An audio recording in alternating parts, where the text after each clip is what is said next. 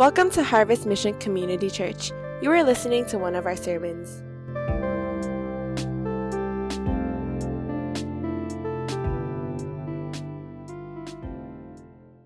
If you have your Bibles, please turn to Revelations chapter 5, and we're going to be looking at the 14 verses, the whole chapter.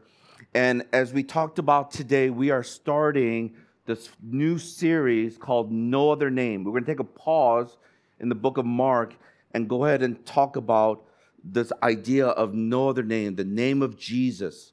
And we want to cry out to the name of Jesus. So as you're turning to that passage, hopefully you received your notes from your life group leaders. Uh, you can get it in our, those of you watching online, you can get that in our church app, so you can get the notes there. I wanted to start off, and uh, as you're turning to that passage, just to think about this question. The question is this What is the most valuable thing that you have in your possession right now? It, it doesn't have to be right with you right now because you're like, uh, you know, my shirt. I don't know. But, but in your possession, being it could be at home, but what is it that you own that is very, very valuable to you?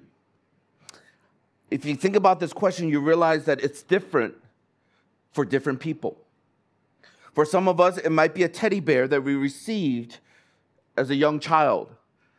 And uh, those of you who know me, I'm not a teddy bear type of person, but I found out this week or last week when I talked to somebody that this person had a teddy bear ever since they were like five, really young, and they still have it till today. I definitely do not want to smell that teddy bear, but they still have it to today because it's very significant and it's valuable to them. For some of us, it might be a note that we have received from somebody. And so, once again, I'm not really a note person, but some of you are. And so, that note that you receive from that person that you value, those words that were spoken that were valuable, that encouraged you, that helped you in a situation, that becomes very valuable to you. For some of us, it might be a ticket stub for, from a concert that you attended. Blackpink. anyway, uh, and so you have that ticket stub, you know, hanging somewhere, very precious because it was quite an experience that you had, and especially with maybe possibly with some of your friends that you went with. For me, it is my NIV study Bible. Now, I'm not trying to be spiritual at all here. I, you know, so who do you love? I love Jesus. Okay, we, we, we know that. But let me explain a little bit. And I still have it. This, this is all the way back in, we're talking about in the late 1980s. This study Bible was it's about this thick. And the thing about the NIV study Bible, it just came out, it was like the new thing, is that they had commentary notes on the bottom of the page. So as you're reading the passage up on the top, there's notes on the bottom. And the reason why it's so valuable to me is a couple reasons. Number one, that was the Bible that I read the whole Bible, the first time in my life. And there were some parts I did not like because it was boring. I just saw names I couldn't pronounce. But then also, there were other things that God awakened my heart. And this is where I, I had a hunger and a desire to know God more. So that's why this Bible is very significant for me. And if I, I, I wish I, I wish I could show it to you, but it, it literally has not only highlighted with yellow highlights, but I would be like that Asian kid with that ruler and then using it to underline certain phrases. I took notes from the notes. I would write it all over. So my NIV study Bible is weathered and torn and it's kind of beat up because I read it, I carried it everywhere I went, you know, sometimes looking extra spiritual. But anyway, as I carried this Bible, this was the Bible that I fell in love with the Word of God. It was also the Bible that I wrote a summary for each chapter in the Bible so that I could right away memorize and know that that story is from this passage, this chapter, this book. I might not get the exact verse, but I have some idea of what book it's from and what chapter because I wrote out a summary of each of the chapters.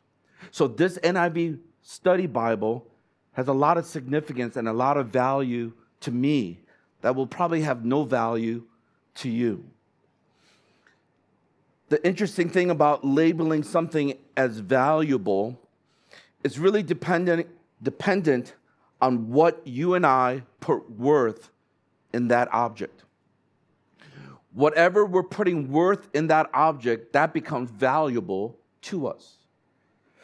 This is why, if we had a million dollars, let's just assume that we have a million dollars, we would all buy different things because our value system is different from one another.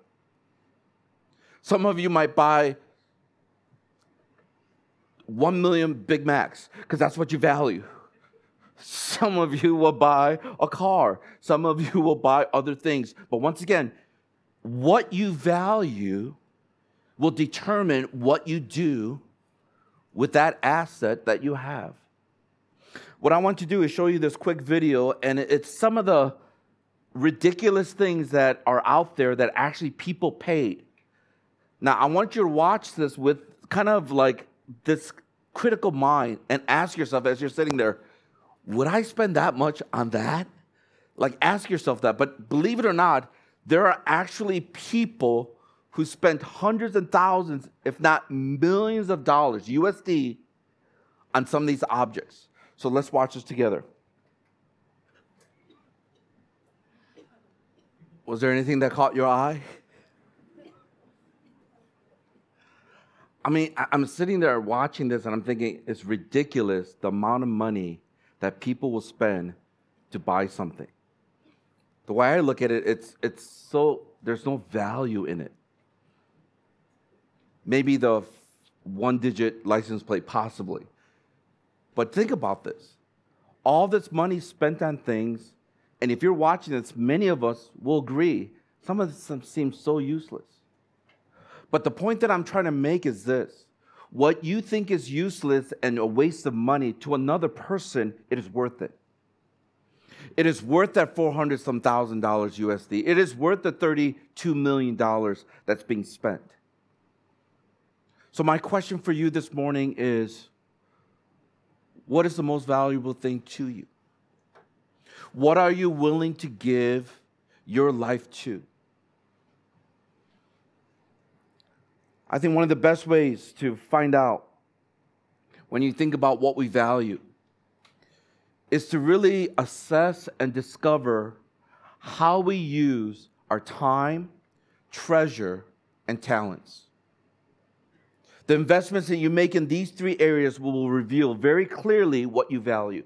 You can say whatever you want, but from your life, how you invest in some of these things will reveal very clearly what it is that you genuinely value. For some of us, it is our health and what we look like. That's why we spend so much time in the gym. It's amazing that we have no problem spending about an hour, hour and a half every single day in the gym, but we can't even read the Bible for 10 minutes. So clearly, by your actions, how you use your time and the things that are available to you shows what you value. For some of us, it's our grades and GPA. For others of us, it's our career. The amount of time that you spent in those things really reveals your values. Now, please don't misunderstand me because there will be times where you cannot come out to church, you cannot come out to life group. I understand that. And we're not trying to keep a perfect attendance. But if that grade is more important than ministering to other people or growing in a relationship with God, very clearly we can tell because of the decisions you make. For some of us, it's our success or prosperity, or maybe for our comfort. And that's why everything that we're doing in terms of our investments, our time, treasure, and talent, it shows us that that is what is our ultimate goal in life. But how about our relationship with Jesus? Or our love for the things of the kingdom of God? How about eternal souls? The eternality that one day all of us will pass away here on this earth. But there will be some people who will spend eternity in hell or eternity in heaven. That's why this coming month, in this month of November, as we've been calling it Missions Month, we're going to do everything possible as a church to help us to reorient our values, to think about what are the most important things in life.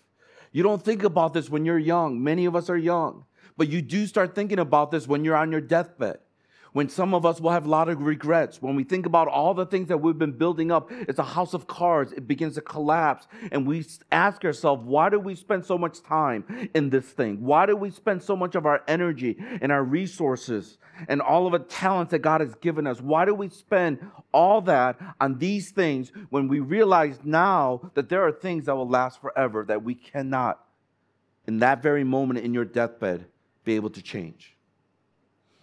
I'm praying as we're going into this mission month, and even this morning as I was praying, I'm praying that God will instill in many of you who are young in our church a whole new vision about the kingdom of God and about who Jesus is and what he wants to do, not only in your life, but in our church and in this world, and saying, God, simply use all my time, use all my talents, use all my treasures, help me to be a part of what you're doing.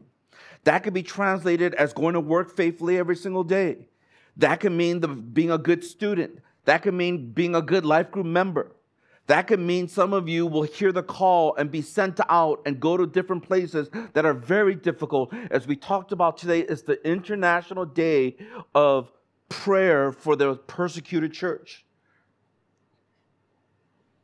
Is the gospel more valuable to you than even your very life that you are willing to go to some of the most difficult places to share the gospel of Jesus Christ? That's why we're going to put a pause, as I mentioned, on the book of Mark. We'll continue that even after, as we finish off this missions month. But we're going to do a four part series called No Other Name. Today, part one, I want to talk about the worthiness of Jesus the worth of Jesus that is worth giving of ourselves to.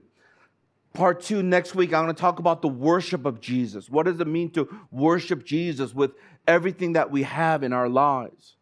And then the fourth, third part is the work for Jesus, that the things that we're doing now, whether you go to work on Monday or you go to quote unquote work to school, that that is all part of our calling. And so I want to talk about that in the third part. And lastly, I want to talk about witness for Jesus. What does it mean to witness, testify about our faith to the nations and those people around us?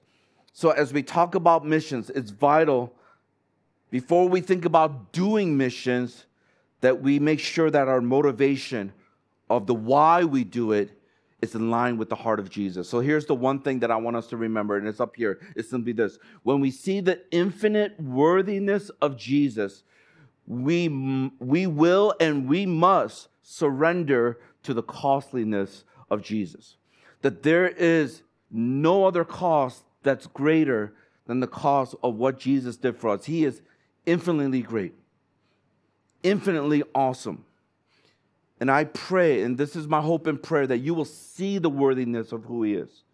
So then you will then surrender your life, surrender everything that you have to the costliness of who Jesus Christ is and what He has done for us. So, in order for us to see the infinite worthiness of Jesus, so that we can surrender to the costliness of Jesus, there are a couple things that I want us to note here in Revelations chapter 5. The first thing is this if we're going to do this, the first thing that we need to experience is we need a vision of Jesus. Come on, everyone say that with me. We need a vision for Jesus. Okay, some of us are still falling asleep. Come on now. Okay, let's say it together. Count it one, two, three. We need a vision of Jesus. That's the first thing. If we really are going to give ourselves to this infinite worth of who Jesus Christ is we can't really read chapter 5 in the book of Revelation without reading chapter 4.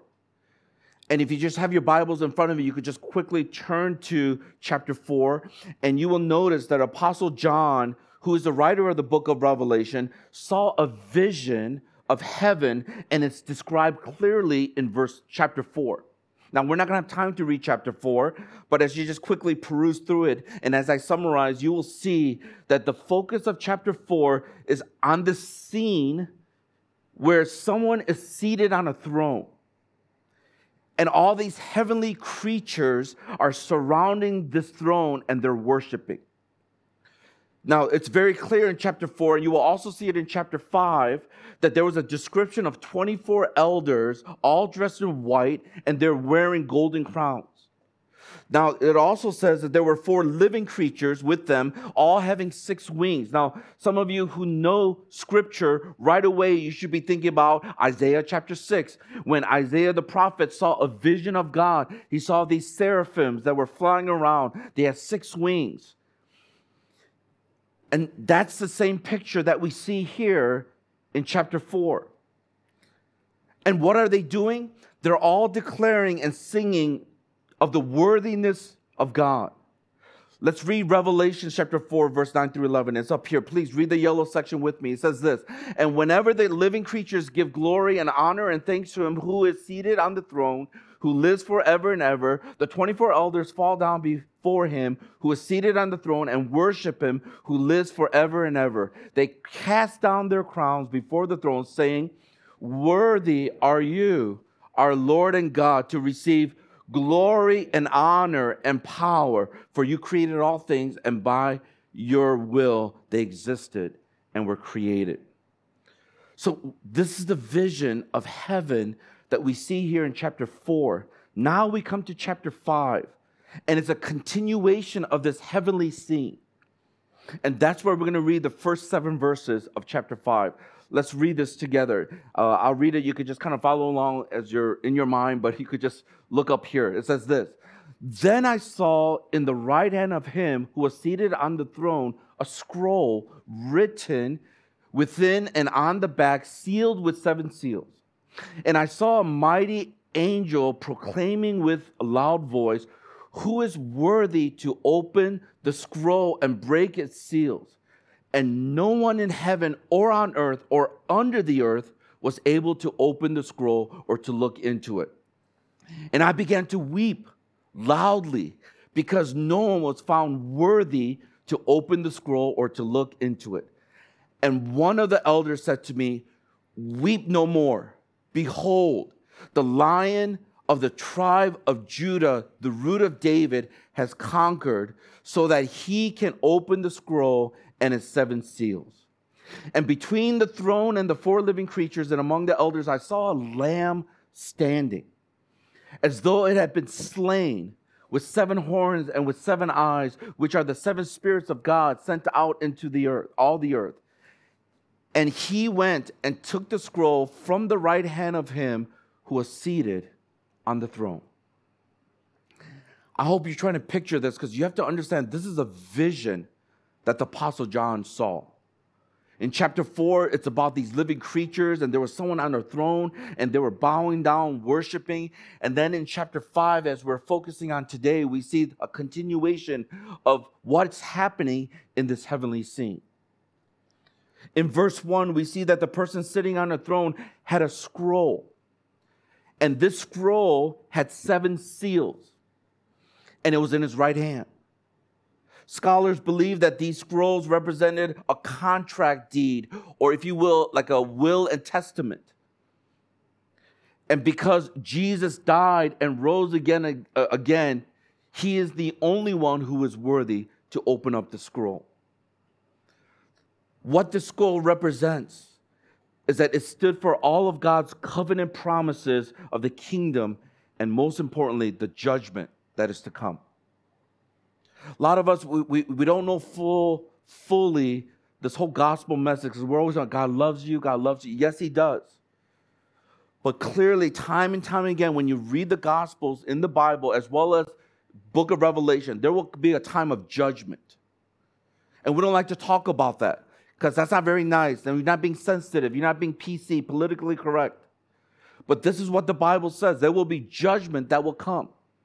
And to those who do not know Jesus Christ and are not covered in the blood of the Lamb or the white clothes that Jesus purchased for us, you will be judged and you will be sent to hell. And that's why people, John is weeping because no one is able to open the scroll because this is the last will and testament. It is about God's full purpose and also the judgment that is to come. In verse 2 and 3, we see one of the angels asking, Who is worthy to open the scroll? and break its seals. And it says, No one could be found. As we read in verse 4, we see the Apostle John as he's weeping loudly because no one can open up the scroll. Then finally, in verse 5, one of the elders told John, Stop weeping, and behold, the only person who is worthy, and that person is Jesus Christ. Can I ask you, how many of us, on any given day when we wake up, we have a clear vision of who Jesus is? I would say if it's like most of us, and I have those days too, where we just wake up and we're busy just trying to get to the next thing. Or we're just in bed because we don't want to get up. The last thing it is is that we have this vision of heaven or this vision of Jesus. But when we look at this vision, how is Jesus described in this vision? Well, there's several things that we read and we notice. The first thing is this He is the lion of the tribe of Judah. We see that in verse 5. The reason why this is important is because the imagery of a lion refers to a figure of strength and authority, as well as this idea of courage and sovereignty and victory. That's why Jesus is the lion of Judah the lion, animal lion, rawr, he's the king of the jungle. But Jesus, the king, the lion of Judah, he is the king of the universe. This idea of lion of Judah, why is that important? Because it goes back to the Old Testament, where it was prophesied that out of the tribe of Judah, a messianic king, a Messiah will come. So, right here, one of the things we know about Jesus is that he is a lion, but particularly the fulfillment of the prophecy that he is going to be the Messiah, he is from the tribe of Judah. The second thing that describes Jesus in this vision is the root of David. The phrase, the root of David, is also messianic, that there is this Messiah, because it was out of King David's lineage that a Messiah will come into this world. That's one of the most fascinating parts because when you look at the Gospels, even in the book of Matthew, you will notice that all these people, they came out of the lineage of Jesus. There were some who were pretty bad people, people who made bad decisions. But in that lineage, one of the things you will see is that then Jesus was born. And so it was a promise, a prophecy that was given that through this line of David, the Messiah will come. So, this vision of Jesus, already the line of Judah, from the tribe of Judah, and this root of David is a fulfillment of prophecy. That everything that God said, it is true. The last thing that I, I want you to note here, and this is important, is another description of Jesus is the lamb. Now, some of you heard it like he's a lion and the lamb. But if you think about it, they're juxtaposed against one another. That doesn't seem like it fits. Because how can you be a lion, the king of the universe, the king of the jungle, and then a lamb? And those of you who know about lambs, they're pretty dumb and, uh, you know, they're just kind of quiet. Like, how does this work? Well, the important things that you need to understand is doesn't mean Jesus was dumb. He's not a sheep that goes, nah, and just runs around. That lamb was significant because in the Old Testament, they would have to sacrifice the lamb for the sins that they committed. That's why in verse 6, John saw a lamb that appeared between the throne and the four living creatures around it. There was a lamb. And this lamb that John saw, it says that it appeared that he has been slain or sacrificed. It's amazing that Jesus is to refer to these two, lion and the lamb. Jesus, as a lion, has strength and authority, but now he's described as this lamb, which reminds us that what was prophesied by the prophet Isaiah. Look at Isaiah chapter 53, starting from verse 7. It says this He was oppressed, referring to Jesus or the Messiah. In this prophecy it was about a Messiah, but later on we realized it was about Jesus. he was oppressed and he was afflicted, yet he opened not his mouth. Like a, come on, say this with me, lamb that is led to the slaughter, and like a sheep that is before his shears is silent, so he opened not his mouth.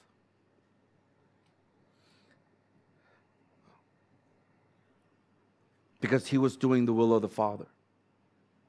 Because he had to die for the sins of the world so that you and I can have eternal life, have our sins forgiven. I'm wondering if you think about the vision of Jesus, what do you see? Do you just see him as this lamb who loves you? Oh, a cute little lamb, and he died for me. Do you also see him as a lion who will one day come in authority and judge? Or some of you, you just see him as a lion, but you don't realize that he was slain and was sacrificed for you because that's how much he loves you and he loves his glory. I love what Adrian Rogers said. He wrote this and to remind us of this Jesus who's the lion and the lamb. It's almost like an oxymoronic statement, but listen to what he says. He says, He came the first time to die, He's coming again to raise the dead. When he came the first time, he, they questioned whether he was king. The next time, the world will know that he is King of kings and Lord of lords. The first time he wore a crown of thorns, the next time he will be wearing a crown of glory. The first time he came in poverty, the next time he is coming in power. The first time he had an escort of angels, the next time he will come with ten thousands of his saints. The first time he came in meekness, he is coming again in majesty. This is why he is the lion and the lamb. He came first time as a lamb to be a sacrificial offering to God for our sins. But he's coming back in judgment and he will come back as a lion. And he will judge us and judge the world.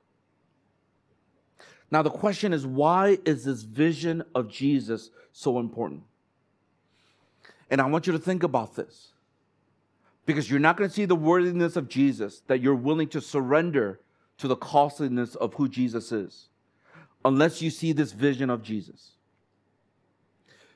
The reason why this is important is that it shows that through Jesus' sacrifice on the cross and the resurrection, as he resurrected from the dead, he is the only one, the only one who is worthy to open up the scroll. There is not a single person in this world because every single one of us have sinned and fallen short of the glory of God. He is the Son of God, the perfect Lamb of God who came in this world, died for us, lived a perfect life, died for us on the cross, suffered the horrible death on the cross, he rose again from the dead. There is no other religious leader that can claim that they resurrected from the dead.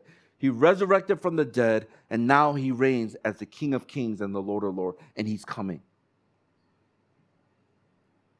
And when you see this vision of Jesus in this way, that the lion and the lamb, that he is from the tribe of Judah, the root of David, the promises that God gave and everything that God has said, it is true.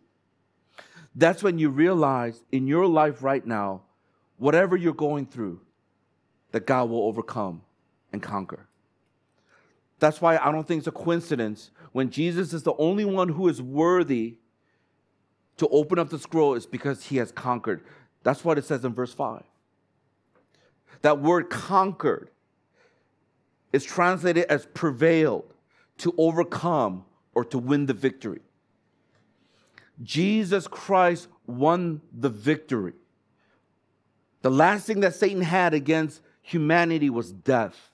Jesus Christ rose again from the dead, and that's why, oh, death, where is your sting? It can no longer harm us, because if we were to die, we will spend the rest of eternity with God the Father, God the Son, and God the Holy Spirit. That's why there is no one equal to him and no one that has accomplished what he has accomplished.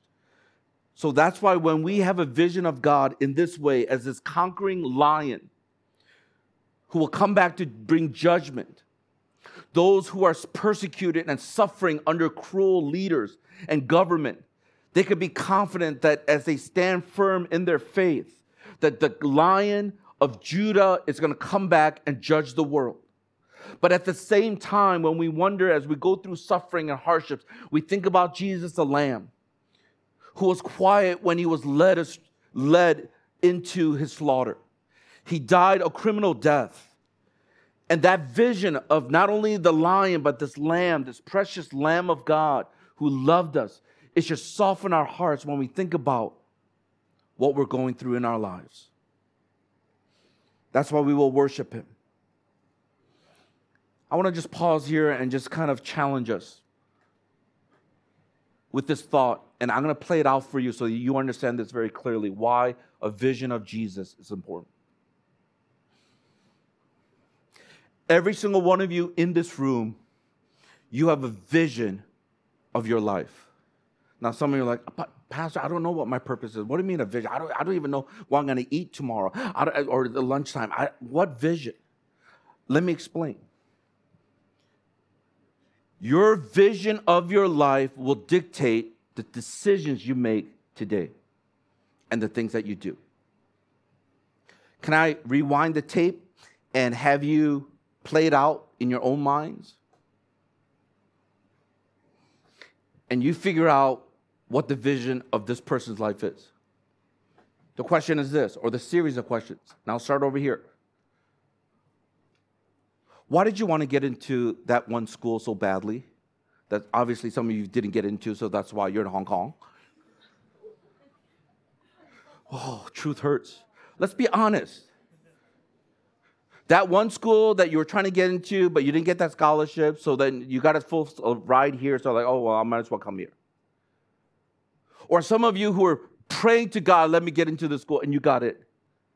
My question is, why were you so determined to get into that university? Well, you can answer that question by going to the next question. Well, I really wanted to get into the university because this is a good school and it's going to allow me to get a good education. So, my question is why do you want to get a good education?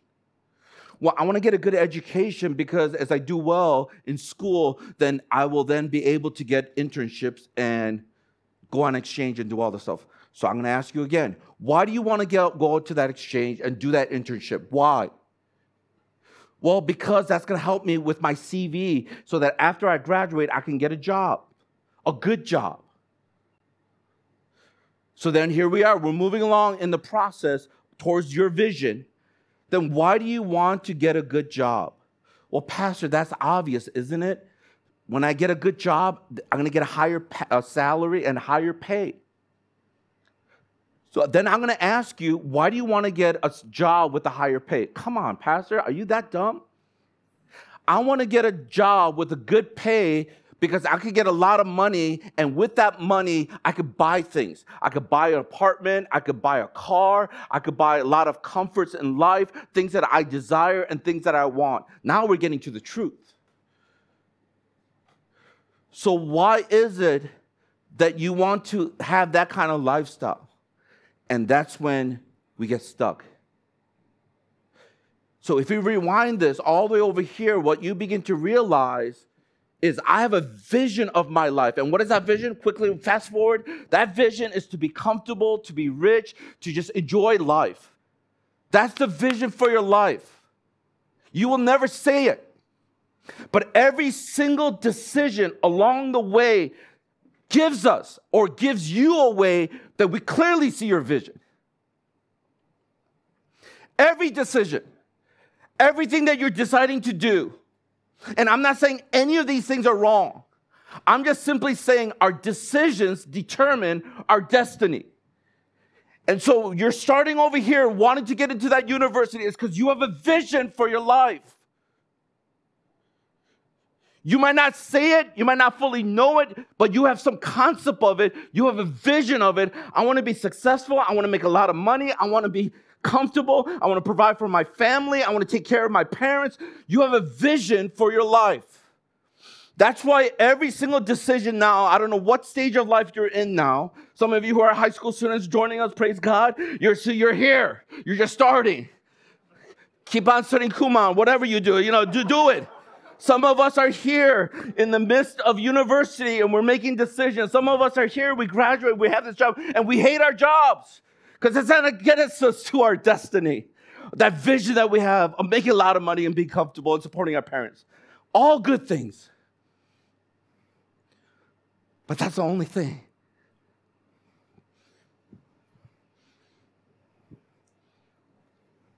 Why do you study so hard? Why do you work so hard? Why do you try to please people so much? Because you have a vision of your future. And unless we can come to a point in your walk with God, be humble enough to confess, this is my vision. It, there's no Jesus in this. And if there is Jesus, I'm just tagging him on just to make it sound very spiritual. Yeah, I'm studying really hard, Pastor, because I want to be a good witness for Jesus Christ. My whatever. Yeah, yeah, that's who's going to argue? Study hard to be a good witness for Jesus Christ. No, you should be a bad witness for Jesus Christ. See, this is where we're talking about spiritual manipulation. You take something and you label it with some of these phrases so you look good, but in your heart, there's wickedness because it is all for you. There is no Jesus in your vision for your future. I'm wondering if we started here and we have a vision of Jesus, that he is the lion of Judah, the root of David. Everything that God has promised, it has come true and it will come true. That's why all the things that he has promised you right here, right now, in this part of your life, you can trust him. So that even though you don't do well in school, maybe you flunked that one exam, because you were talking with somebody because they were hurting and they needed someone to be there. And it, you're, you're fighting it in your heart. God, Lord, I need to study three more hours for this exam. But here's this person who's struggling, maybe even thinking about suicide. I don't know what to do. Hi, leader, can you come now? Okay, I gotta go. But you're saying helping this person in their destiny is infinitely greater and worth so much more than me getting here and being comfortable and successful. Because this person's life is on the line in terms of their eternity. If you have a vision of Jesus and all the promises that he has said has come true, and you realize that you have a vision of Jesus, of his sacrifice, the Lamb of God, that he died a costly death for you and me. In his abundant grace and his mercy and grace that we don't deserve, how might that determine the decisions you're making now? What will you value? How will you live your life? Where will you make the investment of your time, your treasure, and your talents?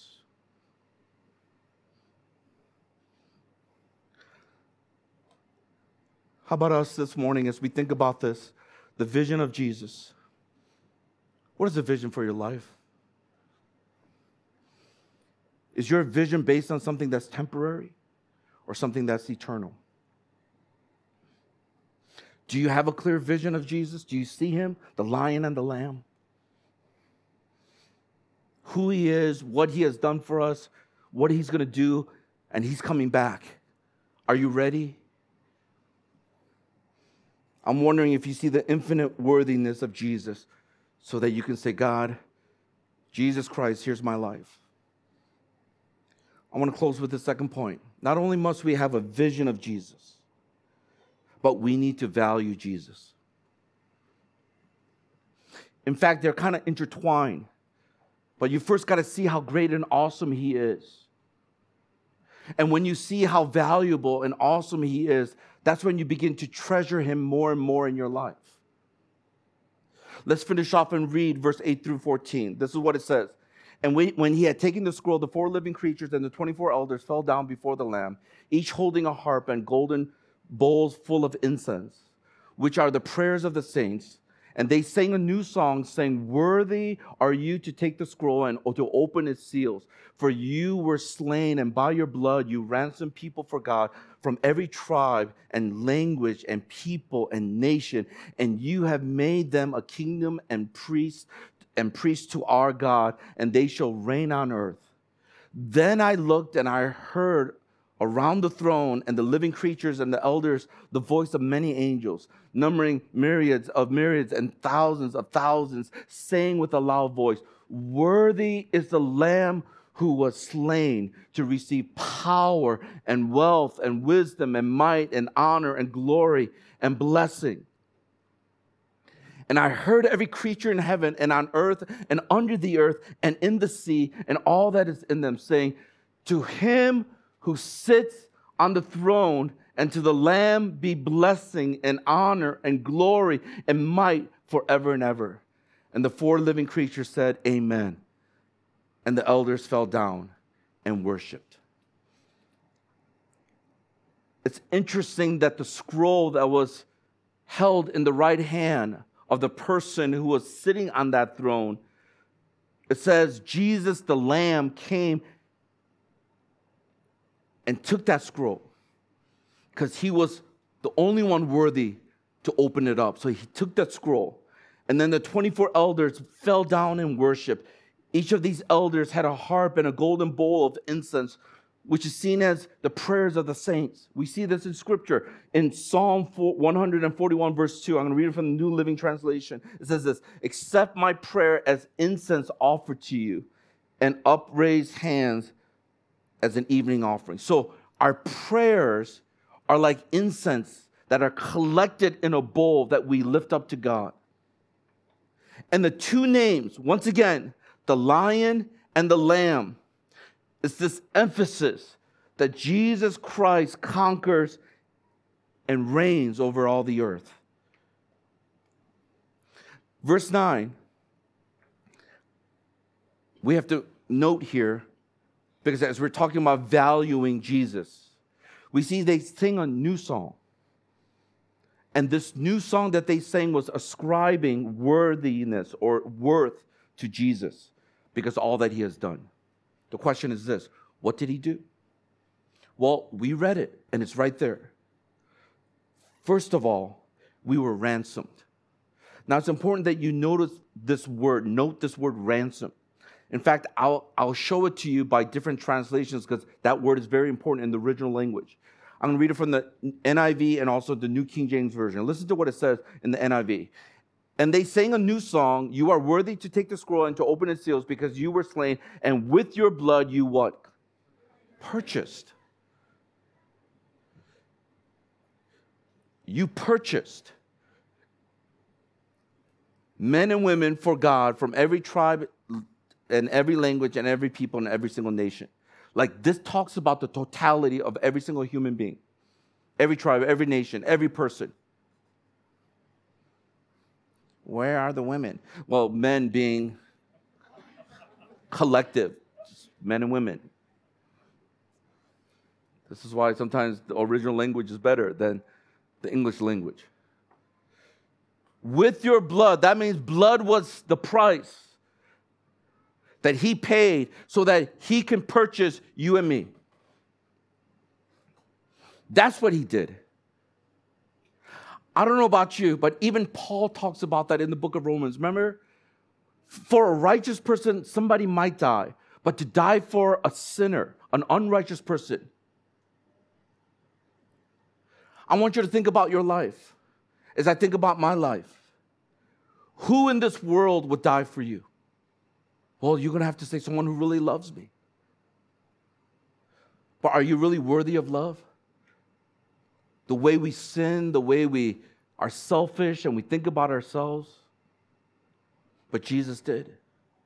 When we were unlovable, He loved us. And He didn't just love us, He demonstrated, He showed it to us by giving His blood, His life, and dying on the cross.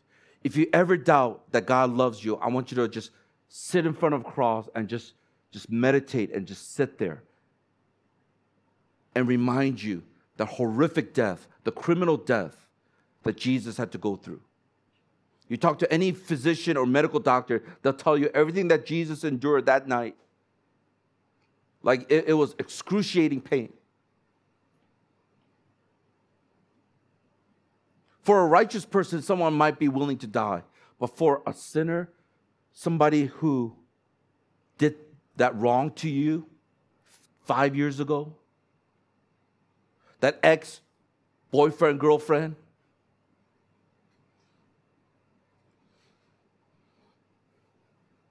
that person who bullied you, that boss who really didn't care about you and you're not getting promoted, will you really, can you really, in, even in the, the honest moments of your life, can you really say you are willing to die for them? And if we're honest, all of us will say probably not. But think about our lives, the kind of people we are when no one else is looking. Jesus died for you. He ransomed us, He purchased us. In fact, another translation, I'm not going to read the whole thing, but it says, and have what? Redeemed us. He took what was broken, He redeemed it, restored it, made it new. That's what Jesus did. And whatever you value in your life, these other people, your parents, all that stuff, the people that you love, I'm telling you right now, no one else can do what Jesus did for us as he ransomed us, that he literally purchased us and he redeemed us, he bought us back. Not only did he do that, but the second thing is this we represent him. That we actually have the privilege by his death, now we are able to represent him. Why? Because it says here, we are made into a kingdom and a priest. We're made into this kingdom of priests to serve our God. That means that we have the privilege of being priests, a part of the priesthood of believers, that everywhere we go, we represent Jesus Christ. That's what the priests did in the Old Testament these priests, what they would do is they will represent God to the people and then the people to God. They were like the intermediaries. In the same way, we now have the privilege of representing Jesus Christ to the world. How awesome he is, how great he is, and how he could transform your life.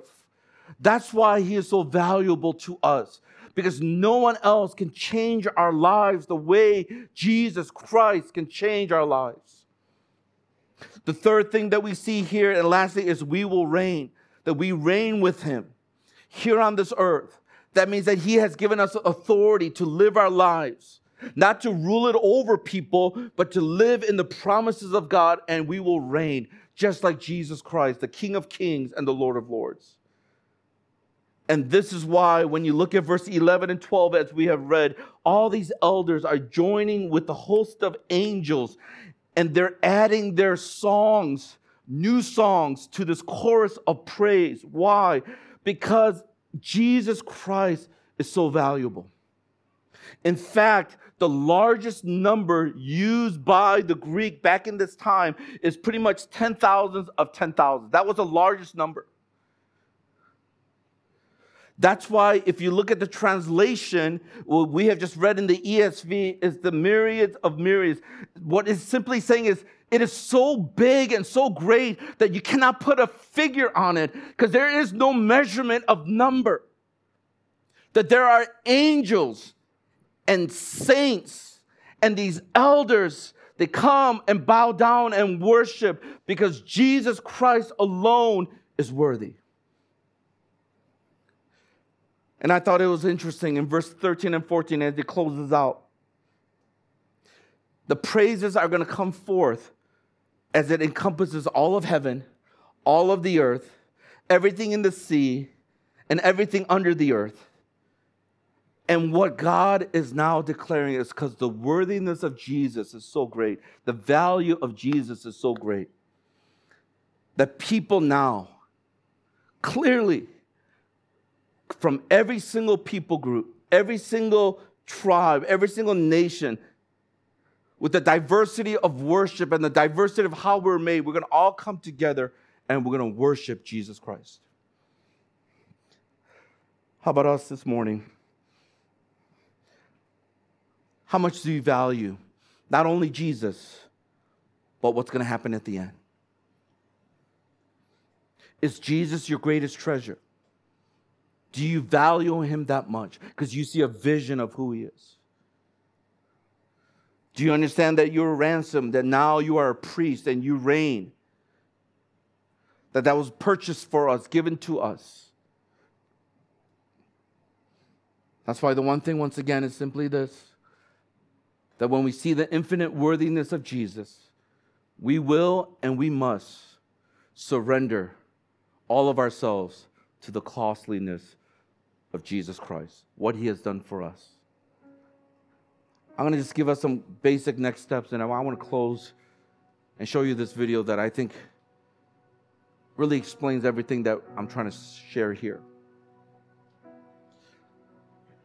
Sometimes you, you, you need some time to reflect. If you walk out of here, go to your class, whatever, lunch, and you just quickly go back to studies or just kind of chill and do nothing, I'm going to tell you right now, it is going to go one, one through one year and out the other. That's why we have Tuesday life groups. That's why we have Wednesday life group to help you to process things a little bit more, to have accountability with people who know you well. Because if you were just coming out and you're not part of a life group, people don't really know you well. But when you're doing life together, that's when you can help each other. The first thing that I want to encourage you to do is this to assess your assets. And assets is not so much your property, whatever, but just the things that you have your time, your treasures, or resources and your talents, the things that God has given to you. Take some time to assess it. Where am I making most of my investments? That's why I always challenge people look at your bank account, look at your statements, look at all the places you purchase, and you realize a lot of the things that you purchase on a given month is all on you. Is there a section where you tithe? Because I've said this to people and no one believes me. If you cannot tithe with 100 Hong Kong dollars, you will not be able to tithe with a hundred, a, th- a thousand, a hundred thousand, or a million Hong Kong. You will not. I'm a firm believer of this. And many years of doing ministry, it is true. Because a lot of people say, well, if I don't have that much money, but when I get a lot of money, I'm to give. Are you kidding me? You're not.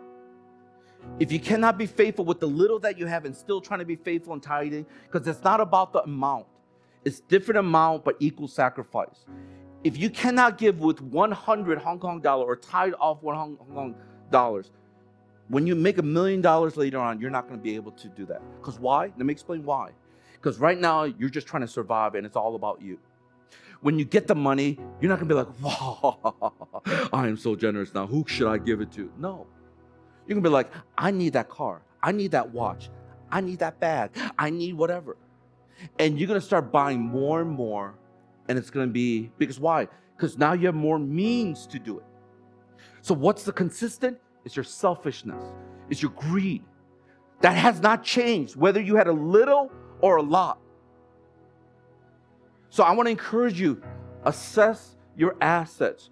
Where are a lot of my time, my treasures, and my talents? Where is it going to? If it's not going to your relationship with God, if it's not going to relationship with people and loving them and serving them and helping them, at the end of the day, it's all about you. It shows that you don't have a vision of Jesus and you don't value Jesus and the things of his kingdom. The second thing is this ask others to assess you because we're horrible assessors. Well, I'm good. I bought them Starbucks coffee. Man, you know how expensive that is? I'm good. I bought him sushi. Oh, yeah, I'm really good. Huh.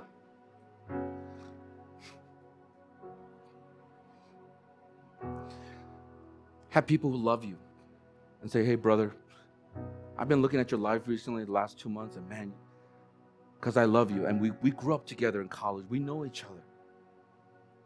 I just feel like you're not living for the things of God. It's all about yourself. You've been locked up in your room, just kind of, I don't know what you're doing there. See, that's a good friend. A good friend does not just leave you in the room and just not, because they don't want to offend you. All my good friends offend me. I want to punch them in the nose sometimes. They offend me all the time. But they're my good friends because they love me. They want the best for me. Don't call somebody a friend if all you do is just eat Malaysian food, you know, and go to a party room all night and say, Yeah, we're great friends. Are you really? Dang, how does Pastor know all this? There's more than you think I know. Is that really good friends? Maybe you need to kind of seek some truth, but in love. Hold their hand, look them in the eye. They were like, what, what is going on here? I say, brother, I love you, man. And I'm just telling you. You're spending a lot of time over here doing all this stuff, but I just don't feel like you're walking with God. Ask others to assess you. Third and lastly, act in response to who Jesus is. When you get that vision of Jesus, when you start valuing him, treasuring him more and more, then respond to that. Who he is, how great and awesome he is, how much he loves us, the lion and the lamb. Say, Here's my life, Lord. Who would die for a person like me? But you did. You ransomed me. You purchased me. You bought me. You redeemed me. Here's my life. I give my all. I don't know how many of you know Ruth Bell Graham. She is the wife of Billy Graham.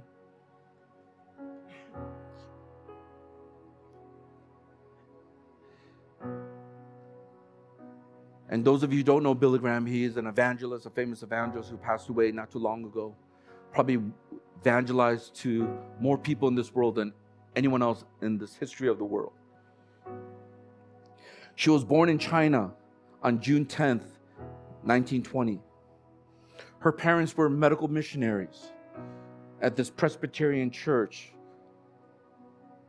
about 300 miles north of Shanghai. So she grew up in China. She, she, she grew up as missionary kid. As a young girl, there in this small little hospital compound, Ruth first sensed this great calling to abandon everything for the sake of the gospel of Jesus Christ. Just as a young girl. When she saw all the suffering of the people in China back during that time in the early 20th century, it only strengthened her conviction and her resolve that the human need is not only physical health, but they needed to be saved. They needed a savior. Until her early adult years, she dreamed of serving as a single missionary. That means she doesn't want to get married because she wants to focus on the mission of God. She wanted to go somewhere far away in a corner of the earth that no one has ever gone to. She wanted to go to the mountainous place of Tibet where no gospel has been reached. No person has heard the gospel. That was her dream.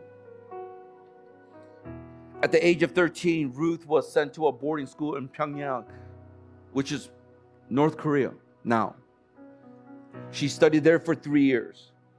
And even under this terrible homesickness, she learned to overcome the loneliness of being far away from her loved ones by taking care of the needs of other people. Instead of being so self focused, she decided, even though she was lonely and missed home, missed her family, she was going to serve other people. And later on, that skill, that development, that training would help her in the years to come. Ruth completed her high school education in Montreat, North Carolina, while her parents were on furlough, which is home assignment. And in the autumn of 1937, she enrolled in Wheaton College, which is a university outside of Chicago. And three years later, she was introduced to a person named the preacher, Billy Graham. And they got they were dating, and then they got married, but she would share how she struggled between what she thought was her calling to the mission field and this blossoming love that she had for this crazy evangelist. In the late April 1941, after much struggling in prayer, Ruth realized that her life mission was to be bound up with Billy Graham's passion for world evangelization.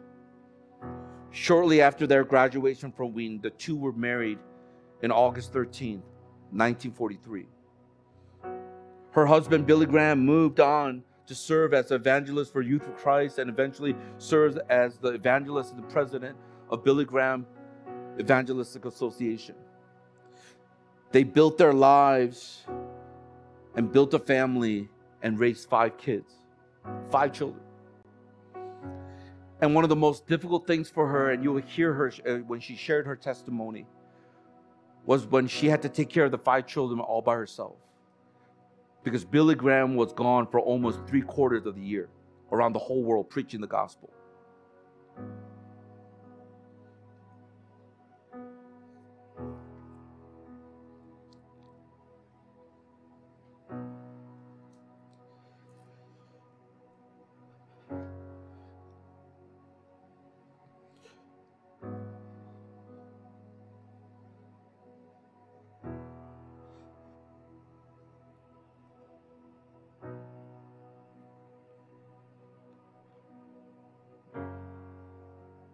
But the great thing is that she treasured her role as being the strong woman behind the America's pastor.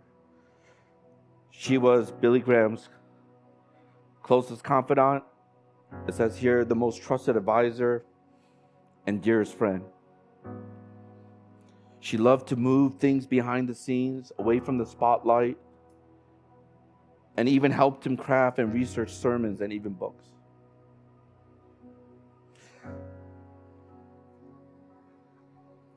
I was just thinking about our life this week because I was trying to come up with a sermon illustration.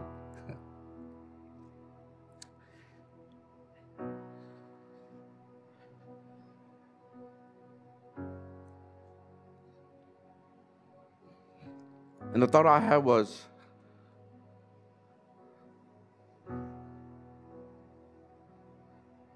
how does a person do what she did? Everyone knows Billy Graham, but not too many people know Ruth Graham. All the things that she did. But one thing is sure those who were closest to her knew her very well, how important she was to them.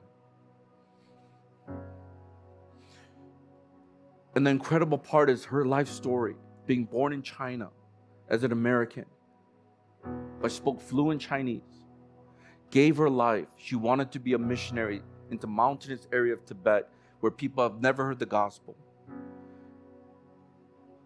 She went to Wheaton College where she could have done anything or become anyone.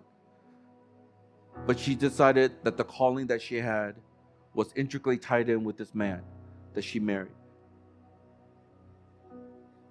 And a lot of people can look at her life and say, What a waste all the feminists, what a waste, you know.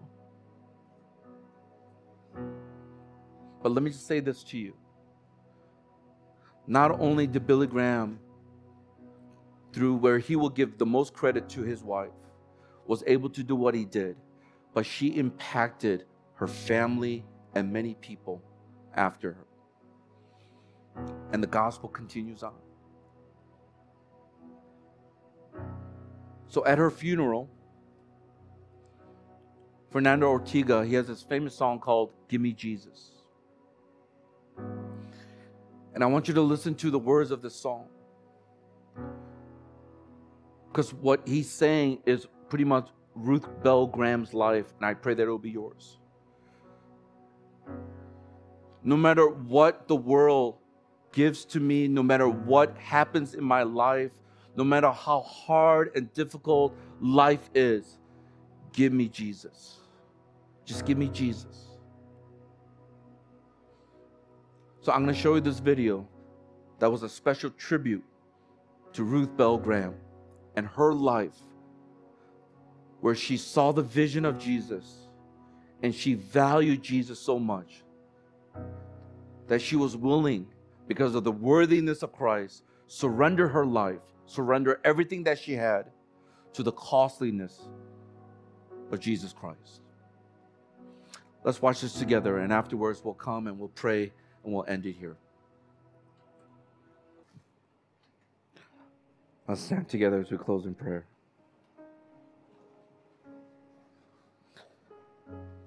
Can I just ask us to bow our heads for a moment here? You can close your eyes.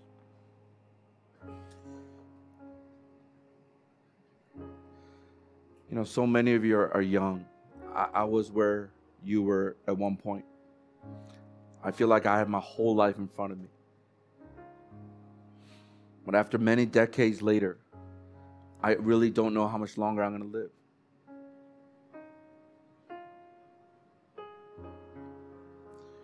And then that's why I always say it's a good place to start. What do you want people to say about you at your funeral? Here lies a person who chased after the money and chased after the things of this world. They were so busy doing a lot of things.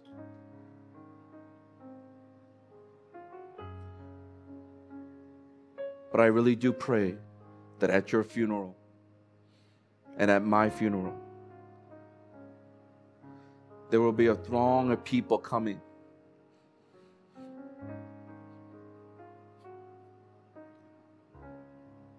And saying that he or she touched my life.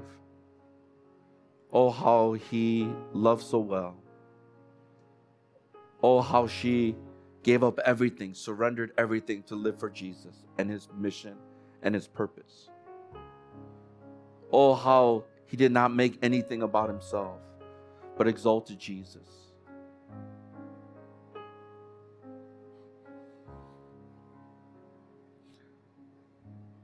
This is the reason why we need a vision of Jesus every single day. A vision of the future. The lion and the lamb. The root of David that one day everything is going to pass away and you're going to have to stand before God and give an account of your life. Therefore, I pray that you will value Jesus so much. Even though you're young, even though some of us are still trying to figure out life, that you will value Jesus more than a church, more than an organization, more than anything else. You will value Jesus so much that you will begin to treasure him that he is he is the most incredible thing in your life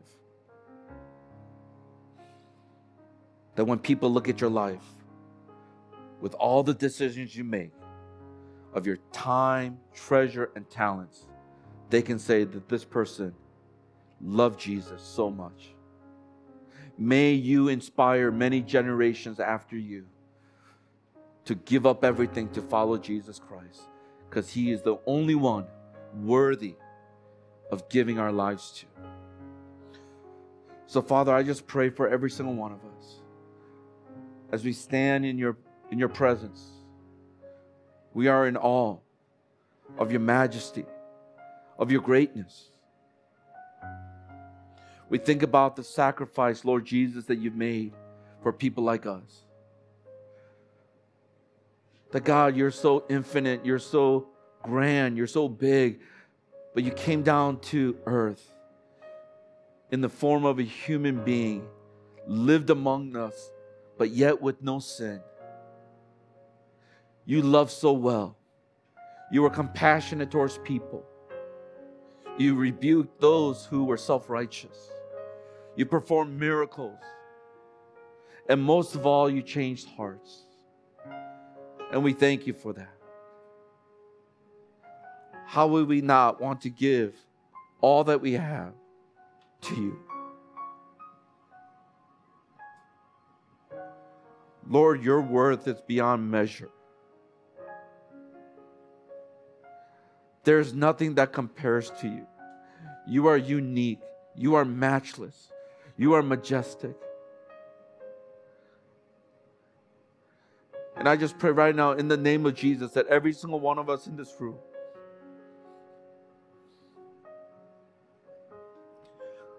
will get an incredible vision of how awesome you are.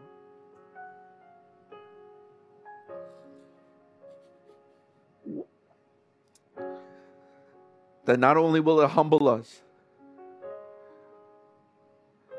but God, that it will expose our hearts for what it is And all we can do is turn to you and not only ask for forgiveness, but to say, God, here's my life. Do whatever you want with it. It's yours, Lord, because there is no other name under heaven in which we must be saved. And God, as you have purchased, ransomed, bought, redeemed us, I pray that we will live our lives because you are so worthy. And the costliness of who you are and the great sacrifice you made for us. May it just fill us with gratitude and joy and a willingness, a humble willingness to obey, to do everything that we do to glorify you, to honor you, to exalt you, because there is no one else. No one else, Lord. Can I just give us a minute to allow the Holy Spirit to speak to you? Maybe some of us need to start assessing our lives. Maybe God's been speaking today. Maybe there's some things that you got to repent of. Maybe there's some things that you got to say yes to, to say yes to Jesus, because He alone is worthy. Let the Holy Spirit do the work in your heart. No preacher, no leader, no one can do that. Only God can do that. So just use this time, the quietness of this moment, to let the Holy Spirit speak to you.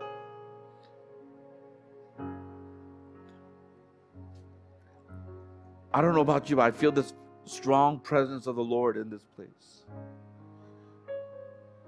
And I believe He wants to speak to many of you.